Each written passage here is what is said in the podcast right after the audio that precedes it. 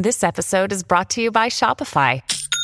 Forget the frustration of picking commerce platforms when you switch your business to Shopify, the global commerce platform that supercharges your selling wherever you sell. With Shopify, you'll harness the same intuitive features, trusted apps, and powerful analytics used by the world's leading brands. Sign up today for your $1 per month trial period at shopify.com slash tech, all lowercase. That's shopify.com slash tech.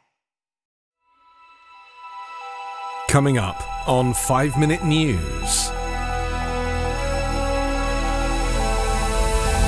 Gay club shooter evaded Colorado's red flag law. Twitter activists put pressure on brands after Trump reinstated. And Indonesian earthquake kills at least 162 and injures many more. It's Tuesday, November 22. I'm Anthony Davis. Long before he was arrested in the Colorado Springs gay nightclub shooting that left five people dead, Anderson Lee Aldrich threatened his mother with a homemade bomb. Yet, despite that scare, there's no public record that prosecutors moved forward with charges against Aldrich or that police or relatives tried to trigger Colorado's red flag law that would have allowed authorities to seize the weapons and ammo the man's mother says he had with him. Meanwhile, authorities in Colorado Springs are identifying two men who are being hailed as heroes following the tragedy that unfolded at the nightclub. Richard M. Fierro was at a table in Club Q with his wife, daughter, and friends on Saturday watching a drag show when a sudden flash of gunfire ripped across the nightclub and instincts forged during four combat deployments in Iraq and Afghanistan instantly kicked in. Fierro charged through the chaos, tackled the gunman, and beat him with his own gun. A possible motive behind the mass shooting at an LGBTQ plus nightclub in Colorado Springs has started to come into focus, with the suspect, Anderson Lee Aldrich, being held on five counts of murder and five counts of hate crimes. Aldrich is the grandson of outgoing Republican Assemblyman Randy Voepel. Voepel, who had served as a state lawmaker since 2016, lost his re election bid earlier this month.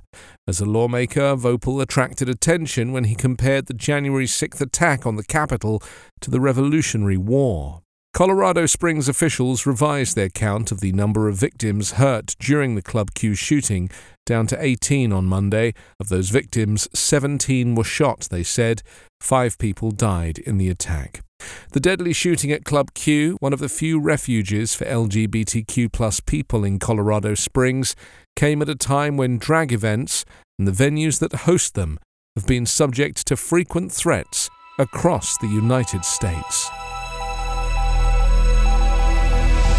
A coalition of civil rights activists on Monday were urging Twitter's advertisers to issue statements about pulling their ads off the social media platform after its owner, Elon Musk, lifted the ban on tweets by disgraced former US President Donald Trump. Trump's account, which Twitter had suspended after the US Capitol riot on January 6, 2021, citing the risk of further incitement of violence, was reinstated over the weekend. Some 90% of Twitter's revenue comes from selling digital ads. The group in the Stop Toxic Twitter coalition complained that Musk had vowed to advertisers that Twitter would take a considered approach to reinstating banned accounts and convene a new content moderation council. No such council had been created as of Monday. This month, Musk complained that pressure from the activists had already caused a massive drop in revenue. Twitter began reinstating banned or suspended accounts late last week, including comedian Kathy Griffin as well as Trump. Representative Marjorie Taylor Greene's personal Twitter account was reinstated on Monday, more than 10 months after being permanently suspended for repeated violations of the platform's COVID misinformation policy.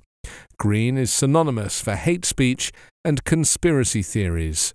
The coalition is asking brands that have not publicized their Twitter pause to issue public statements and help generate pressure on the other 49 advertisers that have not yet taken action. Musk tweeted on Saturday that Twitter would reinstate the former president's account after a slim majority voted yes on Musk's poll about the issue. But critics say many of the votes may have come from bots. A 6.9 magnitude earthquake killed at least 162 people and injured hundreds more on Indonesia's main island on Monday. Terrified residents fled into the street, some covered in blood and debris. Many of the dead were public school students who'd finished their classes for the day and were taking extra lessons at Islamic schools when they collapsed, West Java Governor Ridwan Kamil said as he announced the latest death toll in the remote rural area.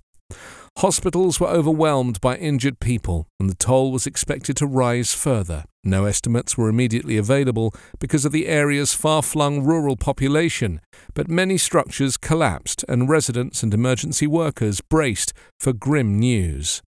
Roughly 175,000 people live in the town of Cianjur, part of a mountainous district of the same name, with more than 2.5 million people.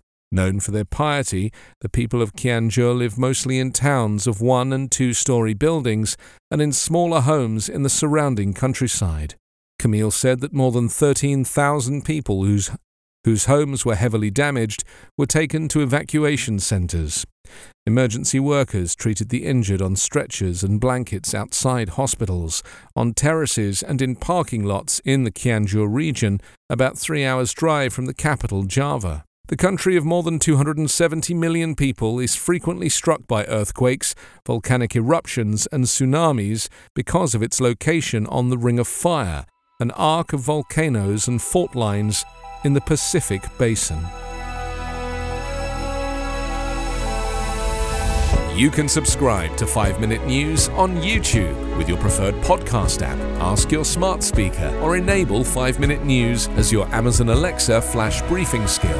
Subscribe, rate, and review online at 5minute.news. 5 Minute News is an evergreen podcast covering politics, inequality, health, and climate, delivering independent, unbiased, and essential world news daily.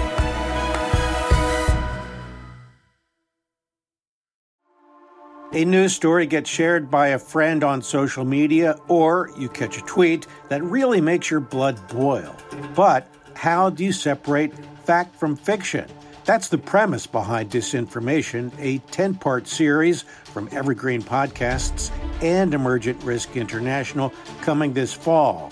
Tune into Disinformation wherever you get your podcasts, and remember don't believe everything you read.